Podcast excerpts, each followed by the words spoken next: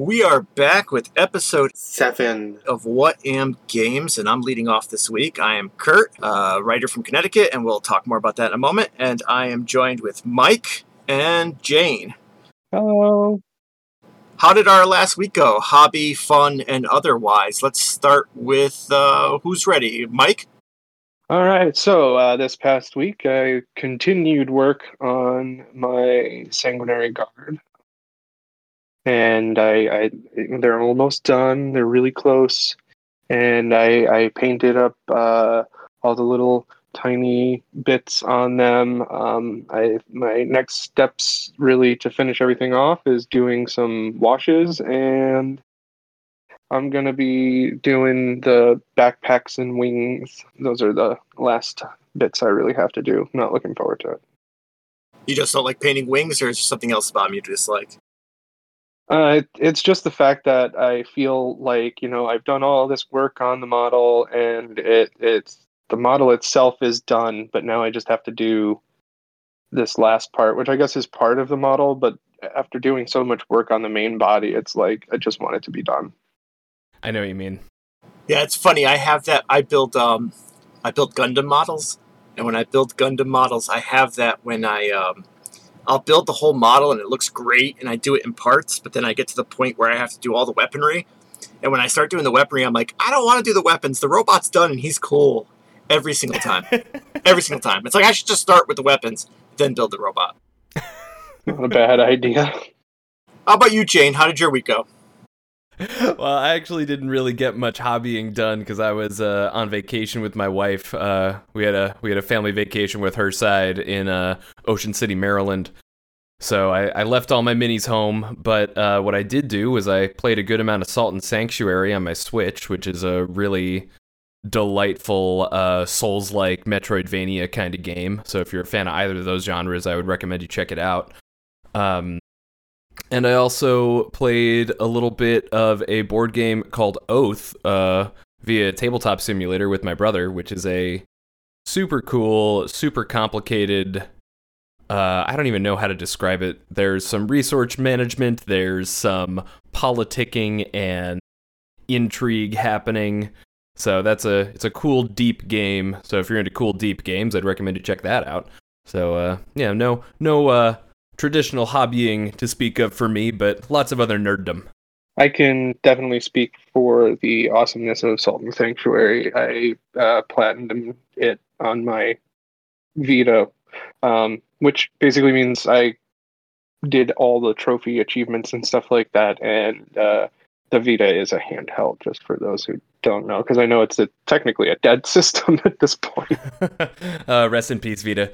Yeah, Mike actually uh, was the one who gifted me Salt and Sanctuary, and it was sitting in my case for significantly over a year before I finally popped it in. But you know, I'm getting to work on my video game queue, so it's being played. Yeah, Kurt, tell us about your week. I was like, I just like I was gonna say, I, I actually had something similar to yourself, where um, I don't traditionally hobby all the time, but my hobby is always uh, role playing or writing more so than miniatures and wargaming. Um, my week started off weird because basically my games for the week were getting canceled. Um, I game twice a week, Tuesday and Saturday. Saturday was um, we knew it was going to be canceled because my uh, one of the players was taking his girlfriend on a like a weekend getaway for her birthday. But my Tuesday game got canceled by um, two players also going on vacation. So it was kind of weird. Like everyone was going on vacation apparently that week. Um, but the week itself was pretty good. We uh, had a break in the we had a heat wave. It broke down and got cool, and I decided that I was going to go to my um, my best friend's house since we played online. I'm like, hey, if, if everyone's going on vacation, why don't I come down and we'll hang out together? And in a, a weird twist of events, earlier in the week before the heat wave broke, uh, lightning struck their house and actually uh, blew up one of their computers, their TV, and a bunch of other stuff. But I didn't know that going down there. So when I got there, I'm like, oh, I brought DVDs and stuff to watch. And like, yeah, TV's gone. The replacement will be here next week. And um, what happened is uh, a couple episodes ago, I talked about how I've been writing. I spent um, I spent the the pandemic writing a Call of Cthulhu game that I thought I would never get to run. So uh, we were sitting there and we were going to play board games. And uh, my friend's brother's like, "Hey, wait a minute! I don't really want to play board games." He's like, you've been talking about this Call of Cthulhu game forever. Can can can you run it? I mean, do you think you could just put it together and run it?" And I'm like, "Well, I happen to have all the Call of Cthulhu books in my car because they're heavy and I didn't want to carry them in the house. So yay for laziness. And I have the notebook on me that I wrote everything. And even though I'm not really conversant with the rules, yeah, I could totally run this game. So uh, just as a, a quick pickup, like you know, not planned, we sat down and played Call of Cthulhu Seventh Edition for four hours, and it was amazingly fun and went really, really well considering you know, I, wasn't expecting to do it and I didn't have like all of my materials. But it, it was a lot of fun. It was really great. And I enjoyed the heck out of it. So that that was my week. It was a great time. Now, this week or this episode, I should say, uh, we're going to talk about some things that are not a great time, but I'm, I'm, sure we'll find some ways to find some positivity in it somewhere. But I have to bring up the subject of GW and them messing with the IP. Uh, first, taking away cartoonists and then starting to clamp down on the community use of IP and other such, and uh, the problems that this is uh, starting to uh, create, and uh, what fears I have, and maybe what fears you guys have for how the community, well, what might happen to our community basically due to what GW is doing. Does anyone have a a point they'd like to make to start off? I'm just gonna, yeah, I'll start off, and I'm gonna elaborate a little bit yeah the situation here. Um, first off, I just want to say that we are not here to like dump on GW. Um, this isn't a vendetta or anything. Uh, this is this is just we're we're talking about this because we enjoy their IPs so much that we want to make sure that they're successful and that they're doing well and that the moves that they have put into place recently are, are just not going to lead to long term success. So I, I'm just going to clarify a few things. It started um, with the announcement of us. They went out and got um, Astartes and a couple of other really good fan animations and brought them on board for Warhammer Plus.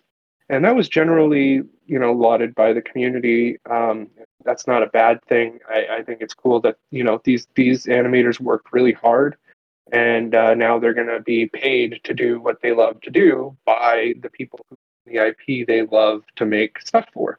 Where GW kind of put their foot in their mouth um, was later on down line, uh, right before Warhammer Plus is supposed to come out.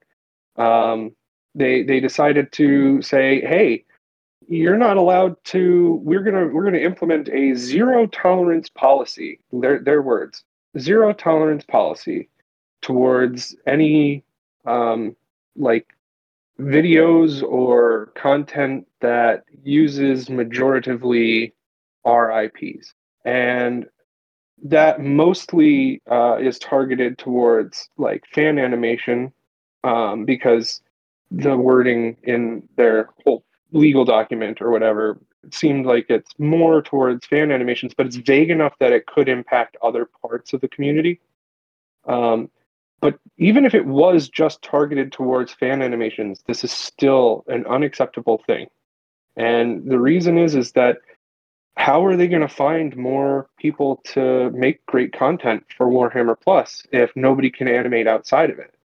Uh, you know like every how can the fans foster a community when there's no real like um fan presence for the IP if you completely eliminate your fan presence for the IP you lose a lot and that's what we're going to get into more of a discussion in a second. Um, but there is a fear that this could possibly extend to other things like battle reports because those are also going to be in Warhammer Plus. Um, and I'm just going to say it outright right now. My stance on it is is I was more than excited to get Warhammer Plus. I was extremely excited to get Warhammer Plus. The price point was much better than I was anticipating. You get a decent amount for it. However, now that this is out there, the real way that I can say safely that we can protest GW and this move while still being able to enjoy our hobbies um, is to simply boycott Warhammer Plus. I know boycott can be a dirty word, so maybe not use that. I don't know. Just don't get Warhammer Plus. If you don't need it, don't buy into it. You really need to show GW that the community is not willing to buy this kind of product if this kind of product is not going to also be available for the community to cultivate. And that's my piece on it. Yeah, I, I fully agree with you. Um, I think their biggest problem is just lack of communication. Um, the community contributes a lot to uh, the IP. Uh, several of the chapters that are in um, in the fiction and stuff started off as uh, homebrew stuff for uh, like like Ben Counter created the um, the Soul Drinkers in his home game, and then later on he became a writer for Black Library. So that then got folded into Black Library, and then into um, the White Dwarf magazine, and it became part of you know canon. Uh, so there, there's a long history of people in the community contributing rules and ideas that then became part of the actual lore of you know 40k and yet the company is just really really bad at communicating with, with people. So like when they started scooping up the animators they could easily said oh hey we're, we're we're putting them to exclusive deals. But they don't like to talk about deals so they just didn't talk about it. And then all of a sudden, all the all the animations that were on YouTube just disappeared. They were deleted or removed, or and then like worse, the stuff that was deleted and and removed was put into like a back corner of um of GW's main site, so you can't even find it easily. So if they had just like put out a press release, that's it, just a single press release like, hey, we're recruiting these people and they're going to be doing exclusive deals with us. And you know, if you want to do exclusive deals, talk, you know, we'll talk later, or we're going to be recruiting, or anything, anything. That's all they have to do is just say something. But they just have this whole thing of silence. I'm going to kind of, I'm going to kind of correct something there because they they did definitely talk about the animations. Uh, the animation part, they they scooped everybody up and they didn't tell anybody. And my thought on the reason why they didn't tell anybody at first was they were holding that information for when they announced Warhammer Plus, and then they went into it a little bit more during, you know, the Skulls Week um, and Warhammer Week, because Warhammer Day was extended to like four or five days. I, I believe, if I'm not yeah. mistaken. No, you are um, correct. So so that's that's really like they did talk about it um, and and right. it, you know it was troubling at first my like what's really what really kind of made me think more about this was watching um, the the video by the people who do TTS, uh, you know, Emperor's Text to Speech, which is an amazing fan parody of the lore, and it's so funny. And I I quoted it several times in past episodes. I remember listening to myself quote it several times in past episodes.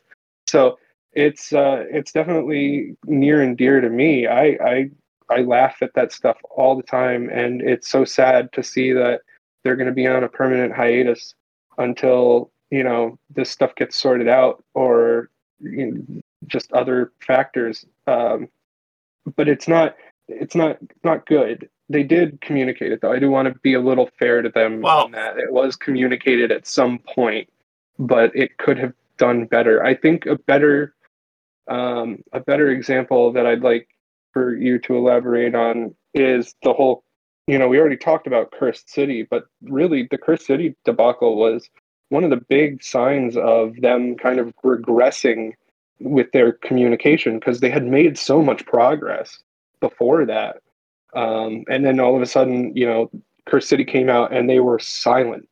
Well, they still are silent. I mean, you're absolutely correct in that they did eventually say, "Oh yeah, we're taking these animators and we're going to do the plus, and here's what plus is." My, my thing is, is they scooped up these people and sort of let the community generally think, "Oh, they're going to do their own animation channel." But it was two months. They could have put a teaser out. They could have been like coming soon Warhammer animations or Warhammer Studio, anything. I mean, they're, they're communicating better, but it, it it it feels like Curse City was the first time where they they just dropped the ball with communicating, and then all of their videos have no um.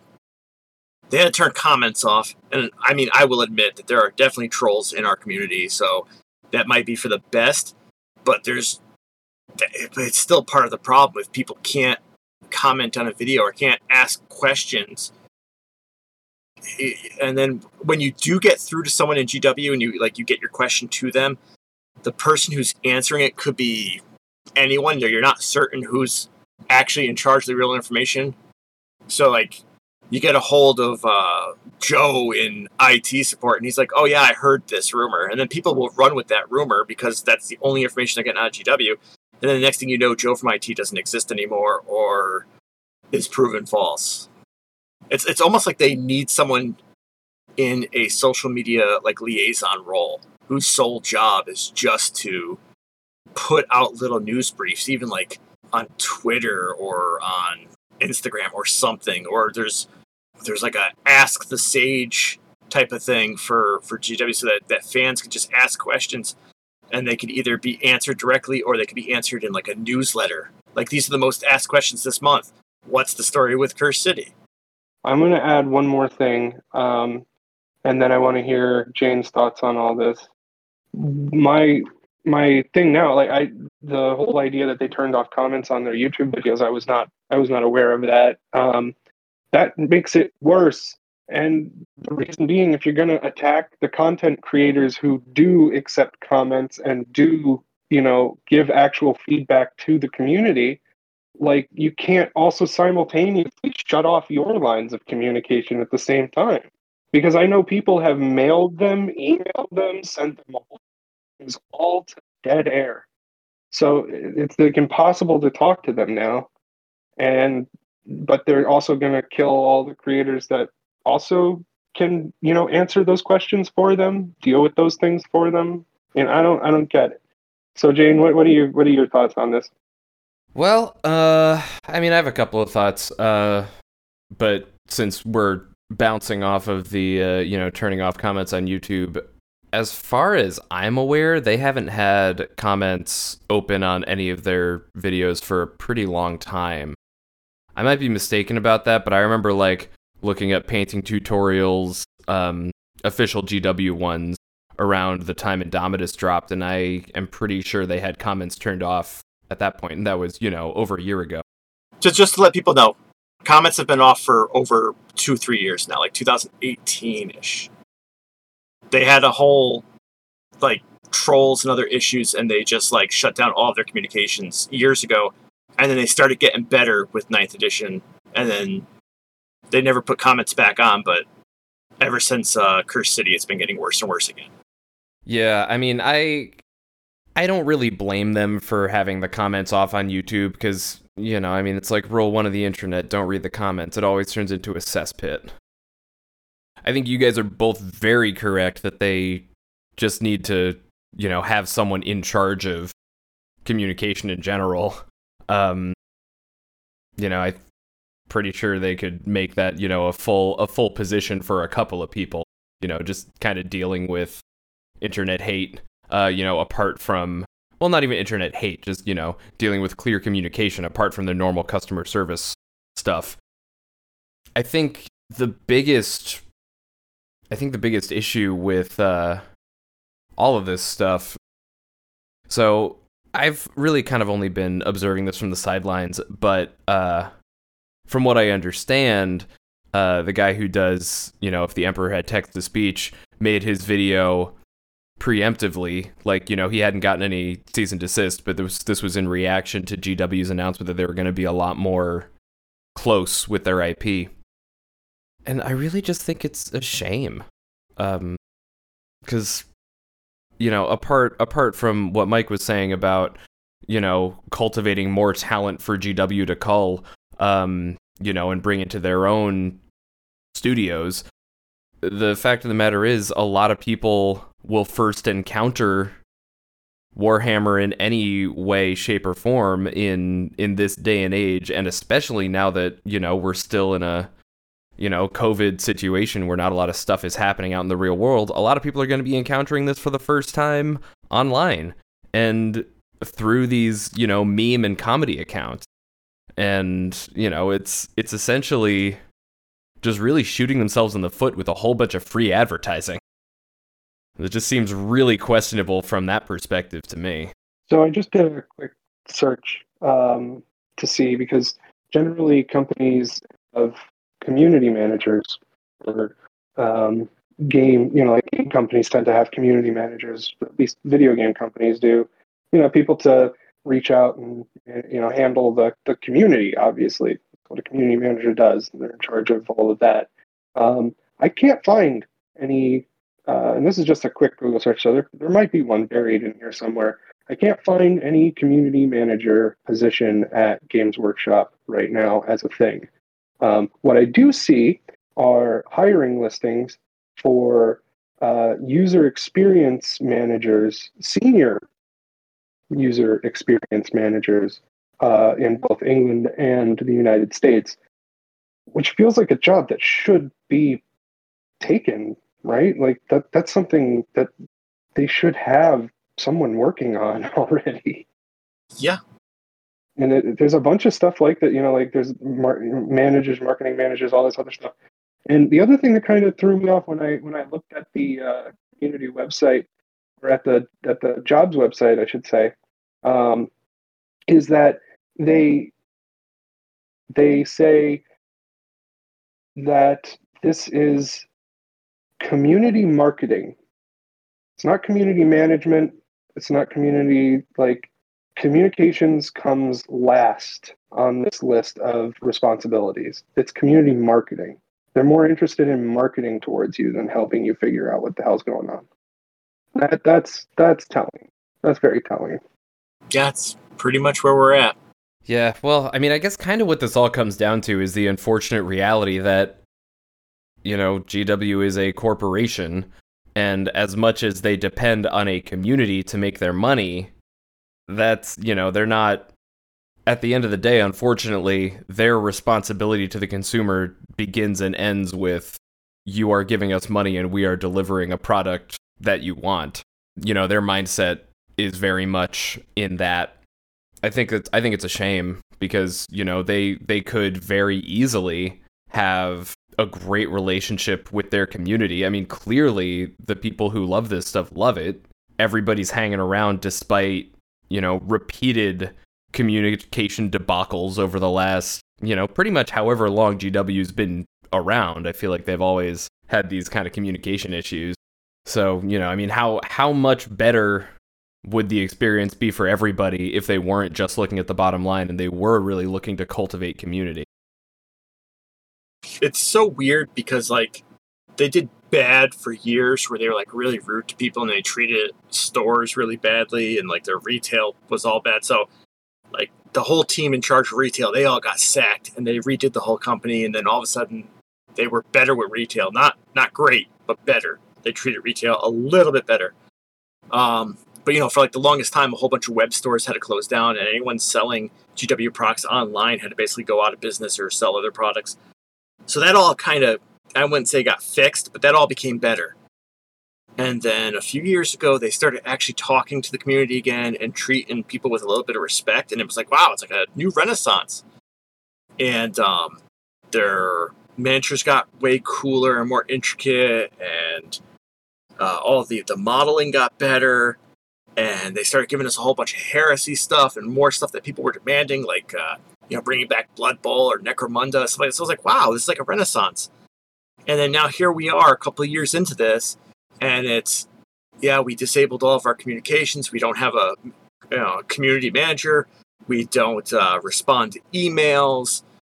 We uh, you know we're viciously attacking people for our IP control, and um, I mean, the whole IP control thing has been going on for for almost a decade now. Hence, why we went from Space Marines and, or sorry, I should uh, start with the easy one. Instead of going from Imperial Guard, we have Astra Militarum, and you know they had to invent all these names because they couldn't copyright, you know, Eldar. They couldn't copyright Space Marine, so they they refluffed everything, and they're just really, really, really strangling their own IP. And I just fear that in the long run, without you know fresh blood and new people coming up with stories and community support, that they're just going to stagnate their own IP. I mean, yeah, they got a bunch of writers working for them, so they'll still have like Black Library, but I don't know. You're gonna still need new people. You gotta you can't be all inbred and insular. Or am I wrong? I, I don't think you're wrong. I'm gonna play devil's advocate and just kind of say a few things, um, particularly, you know. So GW is basically the biggest player in the war gaming scene, right? Like they're they've they've got the biggest IP uh, IPs, I should say. Uh, they they do a lot with that, and there is a reason for that. The IP is phenomenal. The story is phenomenal. Everything about it is great. The the the plastics, GW plastic is some of the best plastic in the industry. So when you get that model, generally you know you're getting a good product. And that's why people will still buy from them. Now they need to adapt to 3D printing for sure. Does that mean that they're going to sell the files to 3D print? Sure, that could be a thing that they do. That's a thing that's happening now. A lot of companies are selling their files for 3D printing. Does that mean that you're going to run into um, issues of people inappropriately selling these files, selling these prints? Absolutely, you will. That's going to be an issue. But you have to deal with it in the same way that you're dealing with these recasters from Russia and China uh, you know, that's the same idea. They're they're they're flooding the market with you know inferior GW products that are just copies. Uh, that's a thing that it exists. So these issues are going to be found no matter what you do. So to to clamp down on the IP itself is just strange to me because that should be your most liberated part of your whole business. Like that should be the part that you connect with the fans with the most. That's the part that the fans should have not control over, but definitely be able to dip their toe into it and and participate in it. That that the story, animating, you know, uh, battle reports, anything like that. That's all. That's all like you can't make all that in house unless you're spending a ton of money. These people are doing it for you and you're going to go after them it doesn't make any sense you're not you're not saving money by doing this and you're destroying your community i've already seen a bunch of youtubers moving on to other games not permanently but they are not going to be strictly gw anymore there are several that i watch religiously that are now like hey we're no longer going to be strictly a gw channel we're going to branch out and start looking into other games as well it doesn't mean we're going to stop doing gw it just means that we're not going to exclusively cover GW anymore. It's not worth it. If they come after us for that IP, at least we'll have something else to do. And that's that's a sad thing to do. They're going, they're playing other games not for the merit of these other games alone, but out of fear of what Games Workshop will do to their channel. That's ridiculous. So they're driving people away already. And that's why you don't do this kind of crap. Why you don't do it. Mike, I think you touched on something really awesome there as well. Um, in terms of like the 3D printing and like, you know, GW could make STL files available for that. I think that is a great example of how a company could, you know, work with the community. And it's like they have a great opportunity to expand in new ways and to kind of embrace the change that's happening and you know really approach it from a progressive standpoint and instead what we're seeing is a very regressive thing and if they did try and move forward and meet the community and the markets and the technology where they're at that could build even more loyal fans and they just seem to be making every wrong decision along the way here my thought of like their mindset is probably that they see 3D printing as becoming an inevitability. Um, they're probably like horribly afraid of it. They don't know how to handle it. And the the way they're going to clamp down is the way they make money and that's on the IP itself and not the actual models. And you know so it's like you, you can do that but you can do that in a way that also foster community that fosters community that like brings people to the table to play to view this lore to see all this stuff how are you going to get people interested in your damn game if you don't have anybody hyping it up or talking about it? Yeah, I mean, I feel like we've spent a pretty long time now uh, talking about all the problems. Um, do we have any other ideas for ways GW could fix this going forward, or other ways that the community could, you know, move and work around it? I know, Mike, you were saying, you know, obviously, if you were planning on subscribing to Warhammer Plus, don't do that. I think that's a great place to start. Yeah, I think that's a great place to start. I, I understand that a lot of these channels are moving on to other three uh, other modeling hobby games, war games, whatever. You know, they're either getting models from other companies and painting them, or they're featuring other war games. Period. I think that's a great thing for the community in general. I think more more games out there is a good thing, other than just one monolithic game. Um, but what what the community can do is you know, boycotts don't really work if it's not an entire, you know, if not if everybody's not on board with it. So it's kind of hard to say yes, don't get Warhammer Plus. I don't think you should, and and I I stand by that. I'm not. I know a lot of people aren't now, um, but you know, the other thing the community can do is just start featuring other things. Move on, like just that's how Blizzard is dying. The fans are moving away from their game they're going somewhere else because other places do exist. Yeah, I was gonna say that there were there were two things with the um, going back to Jayne's original question of ways to fix and help the problem. There were there were two thoughts that came into my head. First off, I mean, I'm, I'm not gonna do the devil's advocate thing and, and go on GW's side, but I, I do want to point out that some of this is is knee jerk reaction from people like like TTS wasn't told to cease and desist. He's just afraid of where things might go. So because there's no communication, everyone's afraid. So all of like even us, we're like a little bit in a panic, and we're doing this episode. Um, there there might be like some beautiful IP heaven where all of a sudden they start doing like create like you know fan creation stuff like uh like other games do like D&D and Call of Cthulhu and Traveller and a few other games all have you know write your own adventures and post them and we get to take a cut but it's community driven adventures modules and IP. Um, so I mean, GW might surprise us and somehow like turn this all around to its beautiful thing. And then if they do such a thing, then yeah, then maybe you know let's not boycott them. But um, at this point, since they don't talk, the only way to fix it is to literally hire someone to start talking. That's it. Just have someone who actually gives a damn and wants to communicate with the community and answer questions and not paint GW as the evil corporation that's trying to become like, you know, the mouse. you probably have to edit out me saying the mouse. No, you're good. and, and uh, that's a phenomenal point. You, you, I do think that a lot of this would simply be fixed from having a very active community team and community management system. That's it.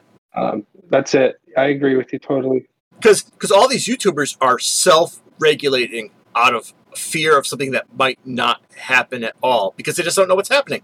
Yeah, and when, when your only information is coming from a void, you're just gonna the the wor- humans are programmed to anticipate the worst case scenario. We just are. We are worriers by nature. We just worry about everything.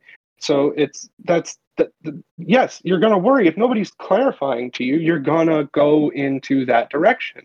So you're totally right, Kurt. You're totally right. Thank you. I don't hear that often enough. um, I'm also thinking now about uh, GW. You know, this is not exactly the same thing, but it's all you know along the same lines of GW kind of clamping down on their IP the announcement about the 3D printing no longer being allowed in the official GW tournaments. And I'm just thinking about, you know, I think I think it's this is also a really great opportunity for fans to continue to organize gaming events outside of GW's purview. and be explicit about you want to use, you know, 3D printed parts. Awesome, come in. We just we're excited about the lore and we're excited about the game. We're excited about the hobby. You know, make these spaces outside of GW's purview. That's another great point. Yeah, good one, Jayne. That's because they like they they not only banned just 3D parts, uh, 3D printed parts, they banned um, like any sort of you know third party bits. So it's that are not bespoke, quote unquote. they they've done this in the past though. They do this every couple of years. So like, I want to say back in the '90s when I first started playing, there was um, you know like a minimum amount of paint job. Um, it had to be like 90% GW stuff. Uh, then in the early 2000s, they did a whole like only GW miniatures on the table period, only GW approved um, terrain even, which was crazy because they weren't producing any terrain. Um, then like 2010ish, like in there somewhere, everything laxed back up because they were getting killed by um, War Machines and Hordes. Was there were more tournaments of that where it was like just have fun and frickin' play the game. We don't even care if you use our minis. Uh, that general attitude made GW like I don't want to say back down, but like be much more open and receptive. That was like seventh edition going into eighth edition, I believe. Uh, don't quote me on that because I don't have like the years in front of me of what was what. But then now, yeah, this is all new again. Like what's new is old because they do this every couple years where they're like, oh, let's open it up to all models. Okay, let's bring it back down. No kit bashing. Uh, no third party parts. Okay, no printed stuff. No proxies. It happens all the time. I bet you in a couple of years they'll go back to like, okay, you can kit bash, but you know we want to see 90% GW product on the table again. Well, then maybe that's another thing that they should work on as well, not just community management and community outreach, but also consistency in their policies. Uh, especially if you're running a, a company that makes a game where, you know, like I have several pounds of, like maybe tens of pounds of books just for their rules for their game, but they can't be clear on their like overall you know policy and it changes so frequently just like their rules change i guess Yeah. Well, tournaments have always been like living rules. Always. but it's not just the tournaments it's it's the overall policy you know what i mean Yeah. just like overall stuff that they do yeah I don't know. I, I feel almost like we're getting to a point where we uh we, we like to remain positive and we're gonna get too negative if we keep going up. So maybe Oh, like I was I was gonna say I think we're we're kind of starting to talk in circles. Um, i agree why don't we talk about wins and good things that happened during the week? So like what are our wins of the week? And who wants to take off first? yeah, let's have some wins. Uh, well, Kurt, why don't you why don't you take it away? Okay. Uh, my, mine's going to be like like two halves. Uh, I'm going to repeat the one I started with, which was, "Hey, I got to run Call of Cthulhu. I haven't run a Call of Cthulhu game in ten years. Um, I, I took a whole ten year break from running games, period. But um, but Call of Cthulhu is one of those games I have not run in a really long time that I've always loved. So that is like half of my win of the week. The fact that I got to run this game, like I seriously wrote it while like sitting in my house, like when the store shut down for the first couple months of COVID, I was just like, what am I going to do with myself? I mean, I don't care. I'll just watch TV. I binge watch everything.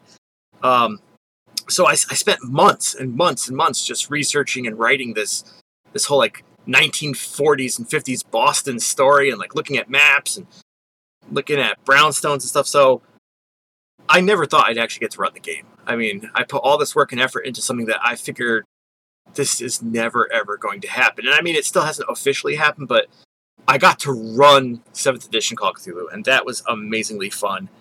And um, I got to see players who, um, like, they got the clues, like, because it's it's a mystery. So I threw some clues out there, and they started putting stuff together, and like the wheels started turning, and like for the first hour, everyone was kind of quiet. There's only two players, but they were like quiet with one of them dominating and talking, and then all of a sudden the quiet one like just came out of nowhere and started going, okay, this plus this equals that, and this clue leads to that, and it was like amazing. It was just amazing to see both of them perk up and have a really good time. Um, and then the other win of the week was um, since I was away for the weekend and we had no TV, uh, we went to this big flea market in Connecticut called the Elephant's Trunk. It's actually been on TV and stuff. Uh, and I found a whole bunch of Ghost Rider comics, and I've been trying to fill out my collection of Ghost Rider comics. So I bought like 50 comics for like two bucks a pop, which is a lot of money still. But um, I basically filled like 70% of my collection up with all these books, and it was just like amazing to find these books after wanting them for like a year and a half, two years now, and going, ah, I should get back into comics. But now I have a whole box of Ghost Rider comics. So those are my wins. What about you, Jayne? Well, uh, as I mentioned, I didn't get to do a ton of hobbying, but I did recently uh, level up in Dungeons and Dragons. So my warlock is now level seven, which is the highest character I've gotten to. And uh, something I'm finding interesting is that uh, you know warlocks never get a ton of spell slots, so combat wise, you tend to be sticking to your same bag of tricks. So I'm finding ways to continue to play this character in ways that are interesting despite not having abilities that are necessarily on par with the rest of my group in terms of, you know, shiny new toys. Uh, so that's a, a learning process and is continuing to be lots of fun. Uh, and then another smaller win is that uh, GW finally got some Drukhari stuff back in stock on their web store, so I was able to get my hands on a box of Wracks and a Talos. So I'm really excited to uh, build and paint those. Excellent. I'm less excited now that I'm thinking about it to be adding to my already substantial pile of gray, but we're working on it. We are moving forward, and we're not going to get down on ourselves about it. So those are my wins. Listen, I really, really want to talk to you about D and D now, but I, I, we don't have time for that. But I'm like, seventh level is the highest character you've ever had, and I'm like, oh, why, really? But let's hear what Mike has got for his win of the week before I segue off into somewhere else and he gets mad at me. so I, um, I also leveled up to level seven in Woo! the campaign. It's not my highest character, but it is definitely one of the more fun characters I've played, and I've played some really wacky characters. Um, my other win, so I have two more, is I started painting again.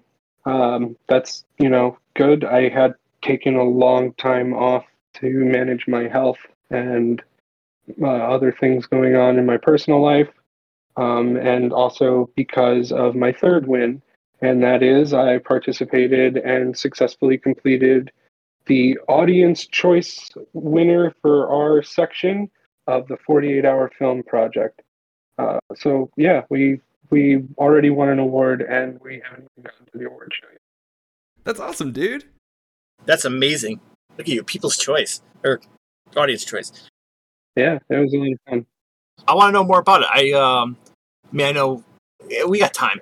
Uh, I, I definitely want to know more about because I know, like you say, like, they give you a random genre and all that stuff. Uh, so what was your genre? What's your movie? Just like a tidbit. I want to know more. So they gave us two genres to pick from, um, and I I believe we went with like thriller. I think was the genre we went with. Um, so basically, they give you two genres, and you can pick between the two. Uh, and after that, you have literally 48 hours on a clock, not 48 business hours, literally 48 hours to make a five plus minute film um, that you know makes sense and is edited and completed and sent out um, to be viewed. And that's that's basically what it is. I mean it's it's a lot of work uh, to, to do for 48 you're constantly crunching.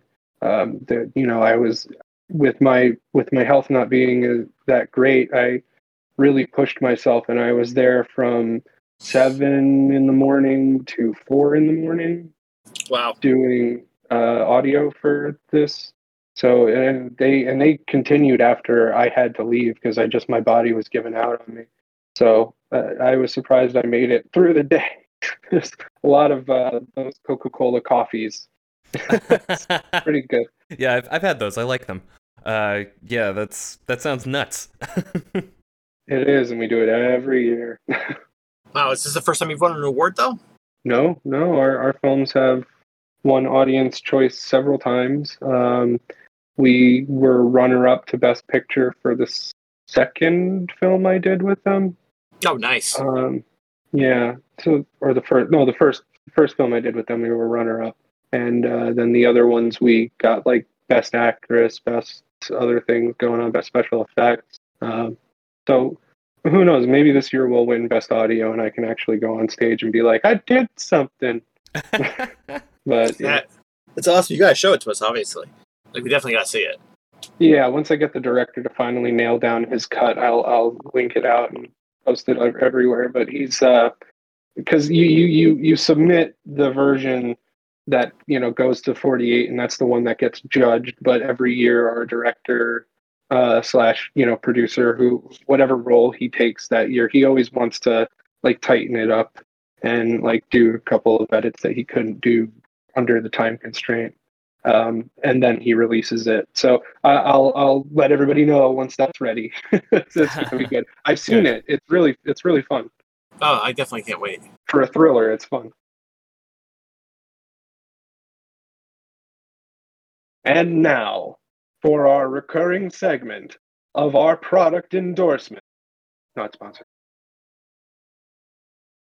Okay, so I'm going to talk really briefly about alligator clips. Yeah, I mean it's not exciting, it's not sexy, but there will be an Amazon link uh, with this uh, with this podcast. So most people use alligator clips to hold their minis or parts of models when they're airbrushing. And I noticed that when I first saw people using them, they were always um, alligator clips with barbecue skewers and the alligator clip was just like jammed onto the barbecue skewer, but there was nothing actually attaching it to the skewer.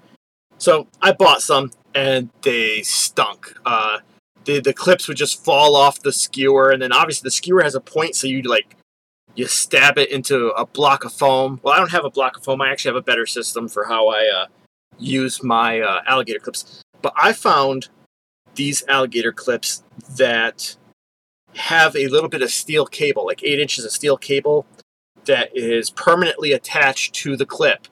Uh, so it makes the um, the cables a little bit flexible. So it's you know you can hold it and like kind of flex the uh, shaft to wherever you need to get the uh, clip to go. And um, the barbecue skewers, if you buy them on Amazon, you buy barbecue skewers with the alligator clips. It's like six dollars for fifty of them, or not fifty of them, for twenty five of them. But the clips that I'm using which are all solid steel, are 50 of them for $8 or $9. It might be $8.99. Uh, again, I'll have a link for you guys. And so I have 150 of these things because I just buy tons of them. And they are just, I want to say like the bee's knees, make myself sound really old. They are great. Uh, I mean, I, I can't talk more about them. They're just, it's a clip. You, you put your minis on there. When I build my GW minis, what I will do is when I'm cutting out the feet, I will cut a bunch of sprue along with like the foot, and then I will clip the the bit of sprue in the uh, alligator clips, and I will paint all of my GW minis off their bases, clip to these um, these alligator clips. I prime them. I do my base coats, and then I'll just hold the alligator clip in my hand, and I will paint the whole mini on the alligator clip. So it's it's really really cool, and uh, you know I'm cheap. I'm sorry, I'm get I'm getting twice the amount of clips for only two bucks, three bucks more, and I got twice the number of clips, and they don't fall apart because the shaft never detaches from the clip. Um, and I, I swear to God, like I don't know why people aren't using these. And once again, this is a product that is um, it's meant for something else entirely. And I just moved it over to hobbying because if you buy something that says hobby on it, like a hobby knife or a hobby clipper, they add like eighty dollars to the price, right? Okay, maybe maybe only like twenty dollars to the price. But um, these are meant to hold pictures, and then like you put the you put it in a bouquet, or you put like it's like someone's anniversary, and you like happy anniversary, and here's some clips, and you put it on, you know, like uh, a set piece in the middle of a table or at a wedding. That's what these clips are for. Just to hold pictures or postcards and put them in, you know, like a vase or something. They're great. I'll have the link. You guys will love them. They'll save money and they'll last for like a million years because they're all solid steel and they don't come apart. All right, that's it. That's my that's my piece for the week. I have a question about that. Um, so, how are they with like rusting and whatnot? Because I know my alligator clips. So um, I tried to clean them and by like you know, soaking them in a solution, they rusted. Okay, so I don't clean them. Like all mine are covered in like white primer or black, brown, whatever paint. Like I just leave the paint on the tips because I don't care about the paint on the tips because it's just paint on the tips. I have had these. I just looked at my Amazon. Uh, I bought them last over two years ago. So I bought the first 53 years ago, and then I bought the last 100 um, at the end of 2019. And none of them are rusty. None of them are gross. They, they have paint on the tips, just like the upper jaws and the tips. They don't stick together. And as you know, I paint uh, train minis. Like right now, beside me, I have this sunbathing girl in a bikini, 65 of them on clips that I have painted with primer and with flesh tone because I just sprayed them down with my um, my airbrush. And so the tips of these clips, you know, have a little bit of flesh tone and primer on them. Um, some of these have been in use for over three years, and they're not gunked up and they're not filthy. I mean, they're just got paint on the tips. That's it. And they're not rusted at all. Like even though I handle the um, the braided cable. You know, it's in my my hands are sweating right now. It's 90 degrees in here, and there's no rust, no nothing on them at all. So I don't know if they have a coating or if they're stainless steel, but they're perfectly fine. That sounds awesome. I got a bunch of leftover ones. I, I didn't need 150. I needed slightly more than 100, and they come in 50. So I have like a whole bunch of them here. So they are excellent. I had one. So I had one I threw out only one out of 150, and that's because the spring was weak, and so like the jaws would open too easily, so it wouldn't hold the mini tight enough. sometimes it would like drop the mini if I jostled it. So that's it. I threw out one out of 150 in over three years of constant use. And that, I mean, that's that's an amazing like that's an amazing less than one percent failure rate there. Because like yep. I mine I constantly have to re-tighten them to make them stay on this the the little skewer and oh yeah, yeah they, they fall off the skewer because there's nothing attaching them to the skewer. Exactly. Yeah. Hate those. Hate yeah. those. I have a I have a case of them here somewhere. I threw most of them out. Yep, they suck. I'll, I'll get you some real stuff. I'll, I'll, I'll, send you the link, man. You got to get them. Eight bucks. Or I'll bring some next time I see you. I just got to find the extras. it's all good. I'll probably get them, but thank you. Yeah. And I think so that's us for this week. Oh, sorry, because I, I, can't remember the outro. No, that that, that I think that's that is enough for this week. I never do the outro and the intro. So we are What Am Games, and you've been listening to us prattle on about hobby stuff for a while and having a good time and a good conversation. And we hope you loved it and enjoyed it. Um, all of our information is somewhere below. I mean, depending on what you're listening to this on, but there are links to our Instagrams, our websites, our everything uh, is down there. You can find us. You can talk to us. Uh, please enjoy, comment, and uh, spread the word and love. Okay, I'm Kurt. I'm Mike. Oh, and I'm Jayne. And we are What Am Games. And I would be remiss, I would not be doing my job if I did not plug the Instagram enough. It is, it, it, check out our Instagram. Seriously, hit that link in the description or just search What Am Games for Instagram. It's my girlfriend has been doing a phenomenal job with that, and I'm I'm very happy with it. So. Yeah, there's a lot of hilarious, embarrassing photos of Mike on there now. Probably soon to be joined by hilarious, embarrassing photos of us too. Bye.